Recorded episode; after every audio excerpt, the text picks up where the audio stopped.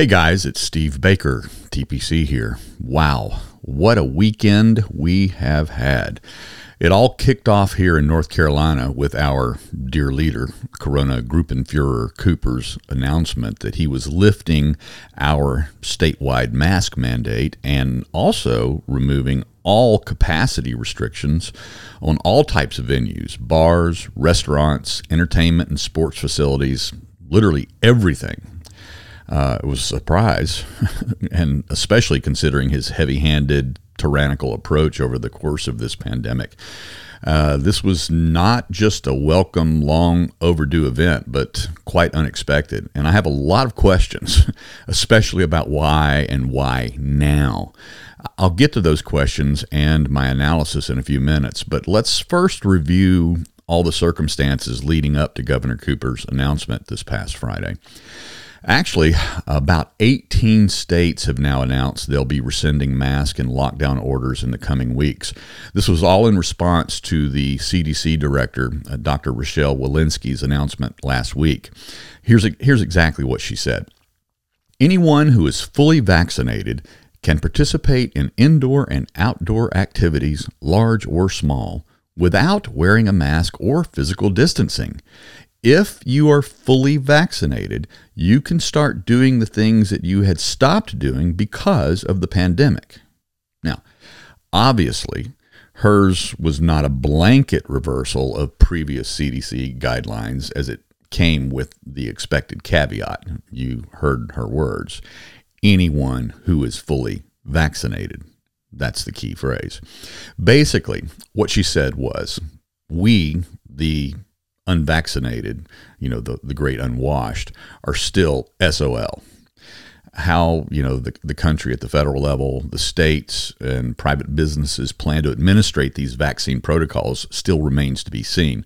There is as yet no national vaccine passport. And even though many businesses and universities already have announced that they will prohibit the great unwashed or unvaccinated from admission or participation in normal life, Others will be reopening to some level of normalcy on nothing more than just right now an honor system of sorts.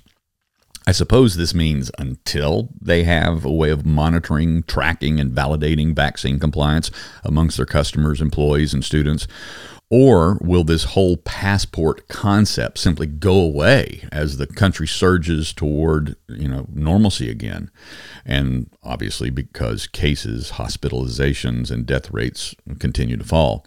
As I said, I have questions, and I have lots of them. And I also made some interesting observations over this past weekend as I traveled to Virginia for a show with one of my bands uh, on Saturday, which I will also get to shortly. Meanwhile, New Jersey and Hawaii joined a few other states saying they're not ready to relax requirements for their citizens, saying it will be several more weeks before they'll even consider the latest CDC relaxation of guidelines.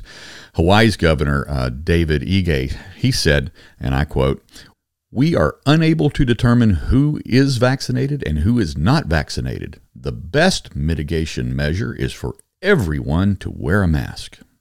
In other words, they're working on that passport. Show me your papers thingy down there in Hawaii. I'm sure glad I got that state off my bucket list over 30 years ago. Uh, as a quick aside, I actually have visited every U.S. state except for Alaska.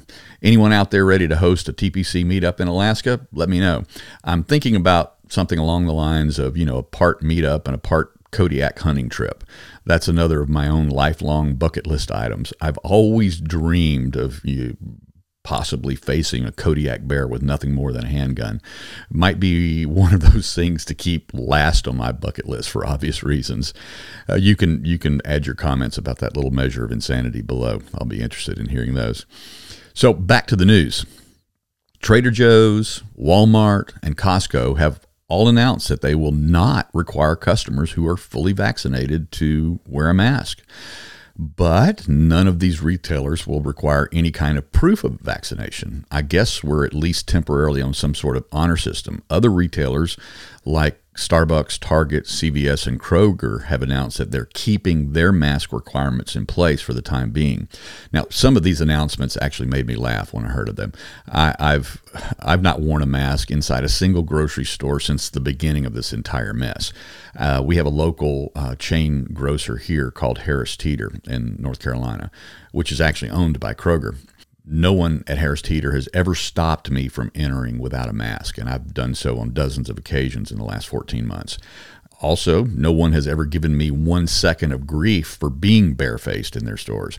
I even went to a Harris Teeter yesterday, and while 95% of the shoppers there were still wearing their masks of servitude, the store staff couldn't have been more friendly and accommodating to me.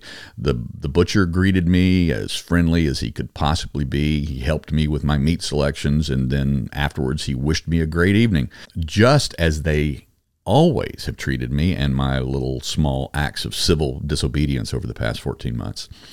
In fact, in hindsight, I'd say that Harris Teeter staff has been actually more friendly and more accommodating to me these past 14 months than in any of the previous decades in which I've shopped there. I actually think that their response to me and others like me not wearing masks is probably a company policy. I've experienced the same response at Walmart, Sam's Club, Publix, and most other stores that allowed me entrance without a mask. And that's despite their stated requirements and door signs all those stores that have denied me entrance, on the other hand, I've just simply turned and left without complaint or comment. It's their store. They're right. Correct? I simply just took my money elsewhere without complaint. Last year, Costco announced their national mask requirement even before our governor's statewide mandate, so I never bothered to test them at their front door. Last May, exactly a year ago, I uh, allowed my Costco membership to expire. But now I may actually go back. There are quite a few items there at Costco, I have to admit, uh, items they carry that I've missed over the last year. So it'll, it'll be nice to uh, add those back to my uh, normal routine. Unfortunately, several businesses are now making moves to require their workforce to be vaccinated. Delta Airlines, for example, announced on Friday that new employees who join the company will be required to be vaccinated for COVID 19. Current employees of Delta will not be required, but what jobs they can work might be limited, especially those working international flights where those countries will surely have vaccination requirements. Back in January of this year, you might remember that uh, United Airlines CEO Scott Kirby said he thought all companies should make vaccines mandatory for employees. Here's what he said, and I quote I think the right thing to do is for United Airlines and for other companies to require the vaccines and to make them mandatory. I don't think United will get away with and can realistically be the only company that requires vaccines and makes them mandatory. We need some others. We need some others to show leadership. Well, there you go. Masks, as we know, are still required in uh, all airplanes, buses, and trains nationwide, and there's no timelines as yet even mentioned on when those orders might be rescinded. So, to my first question, it doesn't appear this passport idea is simply going to go away, but we'll see.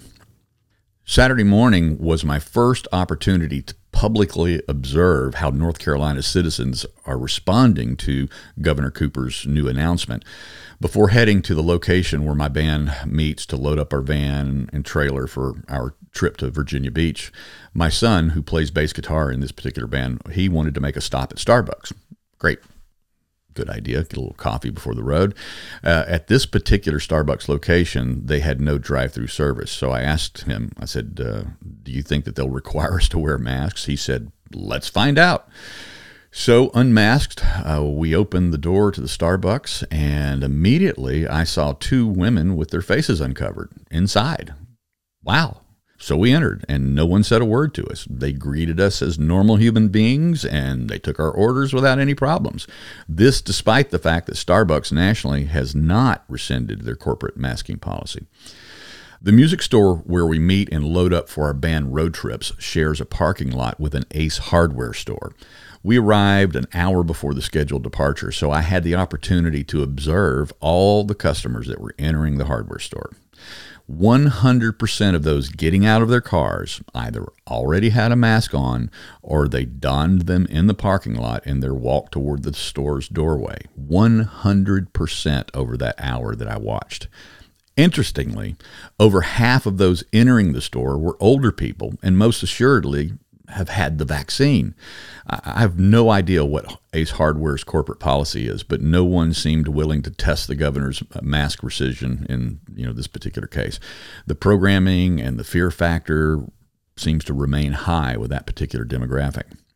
On our journey to Virginia, we made uh, an inordinate number of stops on the way to top off the gasoline in the van, uh, wherever we could find stations or truck stops that had fuel. As you're probably aware, North Carolina was the hardest hit by the Colonial Pipeline ransomware hack, with more than 75% of our stations out of fuel this past week. So we weren't leaving anything to chance. At those stops, I witnessed large scale mask wearing still. Yet, I also noticed that more than the usual number of un- unmasked customers were going about their day. So it was a small glimmer of hope. The message might be getting out slowly but surely. When we arrived at the beach resort area in Virginia known as Sandbridge, it's a community just outside of Virginia Beach, we were playing at a private home under a tented area right on the beachfront. This particular gig was originally scheduled last year on May 8th of 2020. It was originally scheduled to be the 50th birthday party for the buyer's wife, Fortunately, they decided to rebook this engagement one year later for her 51st birthday celebration. Not quite the same thing, but uh, I'm glad they kept it on the schedule. This show was uh, with my yacht rock band, Captain in the Keels. If you don't know what yacht rock is, look it up. And believe me, these people came ready to party. Uh, there were 120 guests invited. It was a big catered affair with an open bar all the women were wearing captain's hats and most in nautical attire, and there wasn't a mask in sight. It was glorious. There was also a lot of pent up demand to let loose, and boy, did they ever! It, was it was quite wild. Women were coming up on stage with us and taking the mics out of our hands and singing to the top of their lungs, drunk and off key this is something that I had never allowed in normal times. And, and I actually, we were still scared to death that our instruments would get knocked over and trampled. But there was absolutely no controlling the exuberance of the partygoers. So I just went with the flow and the revelry, and, and a great time was had by all, including by us, the band. It was already a, a pretty good paying gig. And uh, the buyer was additionally generous in his gratuity to the band members. I think that they understand what we've been through for the last year. As musicians who have had our life and our livelihoods literally taken from us uh, 14 months ago, it was quite gratifying to have a portion of that life back and enjoy it as we did. I got home uh, about 5 o'clock Sunday morning, only slightly worse for the wear, but damn, it felt good. So, I said I have questions about Governor Cooper's sudden and unexpected order to lift capacity restrictions and revoke his mask mandate. So here goes. Our governor had previously made the pronouncement that he would not loosen those restrictions until two thirds of the state's citizens were fully vaccinated. As of Saturday, May 15th, the state's Vaccination Progress Reporting Agency updated their data to reveal that only 41% of the state had been even partially vaccinated and only 33% fully vaccinated. So, my first question is why would the governor break with his original intention when North Carolina has yet only achieved half of his stated goal before loosening those restrictions? Well, warning I've got a little bit of a conspiracy theory ahead, uh, something I don't usually go into, but I just simply don't trust this man, and, I, and I've been very vocal publicly so, and all my criticisms of his handling of the pandemic from the very beginning. Cooper is a petty demigod. He's a leftist progressive to the core of his being. In full disclosure, my daughter and Governor Cooper's daughter, and some of you already know this, they were roommates during their first year at UNC Chapel Hill. They had also been close friends in high school. Now, even though my daughter is one of us, and by one of us I mean she's very libertarian in her mindset and in her personal politics, uh, she was even the president of the Young Americans for Liberty chapter there at UNC.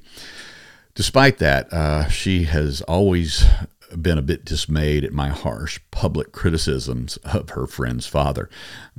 Oh well. Uh, look, I never let up on Cooper, even initiating that hashtag uh, Corona Gruppenführer Cooper early in his lockdowns, and uh, was I was very active in calling him out directly on his social media threads throughout the pandemic.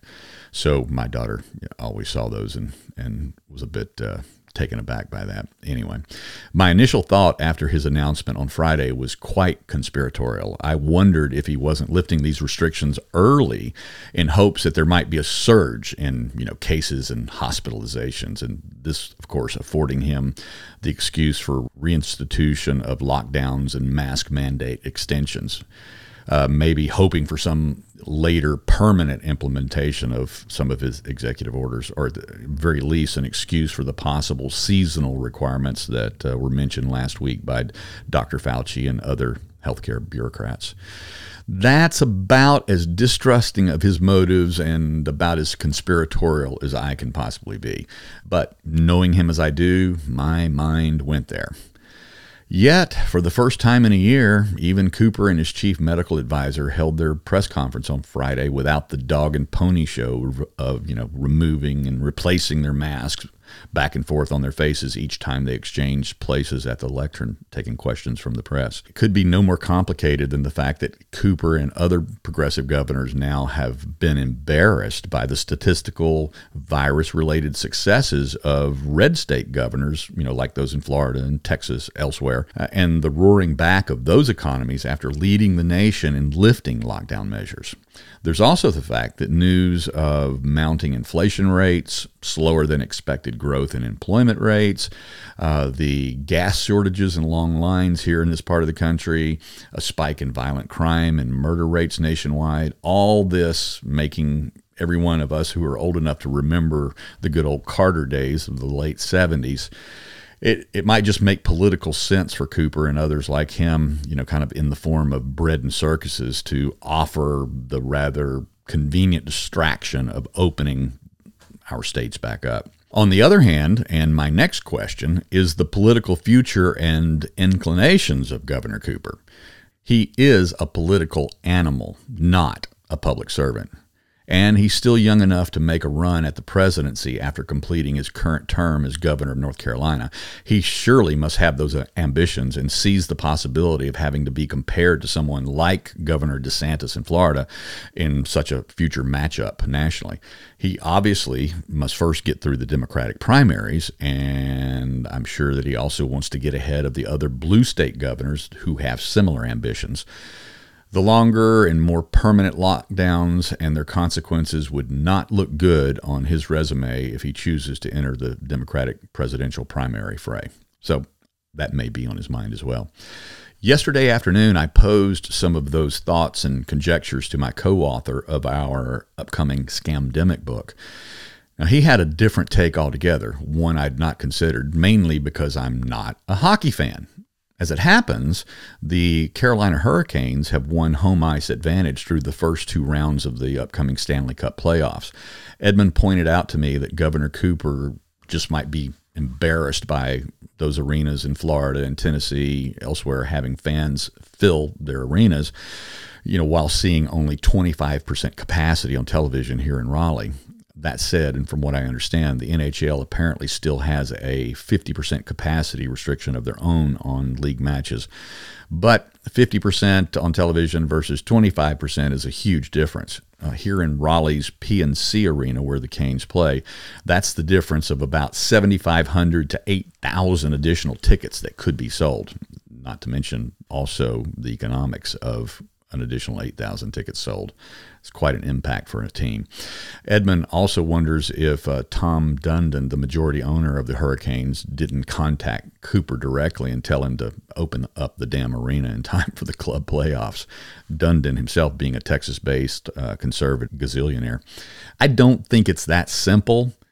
And I questioned whether Dundon would have that kind of stroke with Cooper. But Edmund conceded it could just be you know, an all the above of both my questions and his theory about hockey, especially since Dundon could threaten to move the Canes out of the state in three years if Cooper didn't loosen up. Anyway, as I said, I don't trust Cooper in any capacity. So we'll see where all this goes. For the sake of North Carolina's small business owners, uh, myself and Edmund included, I hope that this is a permanent move to reopen and normalize our lives and our economy. I am still waiting, though, for that first contract addendum where, at one of our local music venues in which my band is scheduled to perform, that we'll be required to show proof of each band member's COVID vaccination in order to do the show. You know, one of those private business and state managed cooperative type initiatives. Interestingly, after Cooper's press conference on Friday, the COVID Karens are now losing their minds on his social media accounts. Many of his most ardent supporters are screaming bloody murder, thinking Cooper is opened too early. We haven't reached herd immunity yet, they exclaim. Now, these people calling uh, for herd immunity are the same people who a year ago were arguing on social media that there was no such thing as herd immunity related to COVID 19. I'm sure you all remember those debates online. Uh, some even believe that the mask mandate needs to be made permanent. Others are demanding a vaccine passport mandate must be in place before returning to full capacity or the removal of the indoor mask requirements. As a matter of fact, just yesterday, CNN published another of their keep the fear going type headlines. That headline actually read, For the sake of the children, keep wearing your mask. There we go again, for the children. And in this case, the children being the one group who are statistically more at risk of just about everything else they might do during a given day than they are from COVID 19. So, this was an article based on a flat out lie and one that completely ignores the, the true science and data. The fear is still great with these people, and Governor Cooper himself was a major super spreader of this pervasive fear pandemic that we're now going through. So successful was he and his administration at brainwashing the public uh, through his weekly press conferences that people needed to, you know, cower in their homes, go out only for essential goods or medical attention, and wear those damn masks under every circumstance, indoors and out that his you know fear mongering has now even circled back to bite him in the ass amongst his own base. At least I can take some comfort, some amusing comfort in that. One of the most severe and long term costs of these past 14 months is, in fact, the fear mindset that grips so many of our friends, neighbors, and family members. We read the stories every day now of young families who are refusing grandparents the right to see their grandchildren unless they are vaccinated, and of course, vice versa. This new fear culture is set in for the long haul, I'm afraid, and there is much more advantage yet to be seen and taken by all these central planners to mine from that fear as we move out of the COVID panic to the already declared next phase of the Great Reset and scaring everyone to death with the gloom and doom of impending climate chaos. With COVID, look, there was never an existential threat with a survival rate now measured by all major world authorities of 99.8%, this was only ever about manufactured fear. Because by the time we'd flattened the curve over a year ago, there was already enough data and revealed science behind this virus's threat to know who was most at risk and also how to mitigate their risk without shutting the world down. But bureaucrats saw the open door and took it as far as they could. Unfortunately, my own fear is that this was nothing more than just a practice run for what's soon coming under the guise of the new Green Deal and other progressive type wet dreams. All right please do me a favor. Be sure to like, comment, and share this podcast wherever you're listening or watching. All of that interaction helps us in breaking through the remaining reach restriction algorithms and the shadow banning, especially on Facebook and Twitter. If you haven't done so already, please join TPC's locals community at thepragmaticconstitutionalist.locals.com. I'll say that one more time thepragmaticconstitutionalist.locals.com. While it's free to subscribe to our locals community, we really could use your support there, especially as I'm ramping up for the next TPC road trip.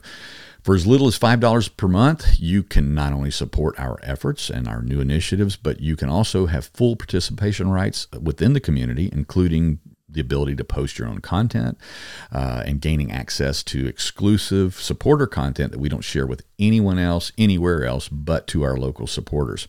Also, on locals, our voices are never throttled, and you'll see everything we post. And you'll also see everything without content warnings slapped over those posts, like on Facebook. Locals has also now given me the ability to offer an annual support option in which you'll get two free months if you choose to make a one time annual support payment of only $50. That new option is even available to existing supporters as an upgrade. Just go online and uh, check that out. If you believe in what we're doing at TPC and you believe that our voice needs to be heard, please consider supporting us on Locals. If you haven't yet signed up for our road trip email list, it is separate from our locals database. Just send me your contact info in an email to me personally at steve at thepragmaticconstitutionalist.com steve at thepragmaticconstitutionalist.com i'll make sure that you know exactly when and where i'll be holding meetups in your area this year while i'm running the roads and uh, doing these tpc meetups all over the country Thanks, everyone, uh, for joining me today on this podcast, and I look forward to talking to you again soon. Much, much more to come. Steve, the Pragmatic Constitutionalist. Take care.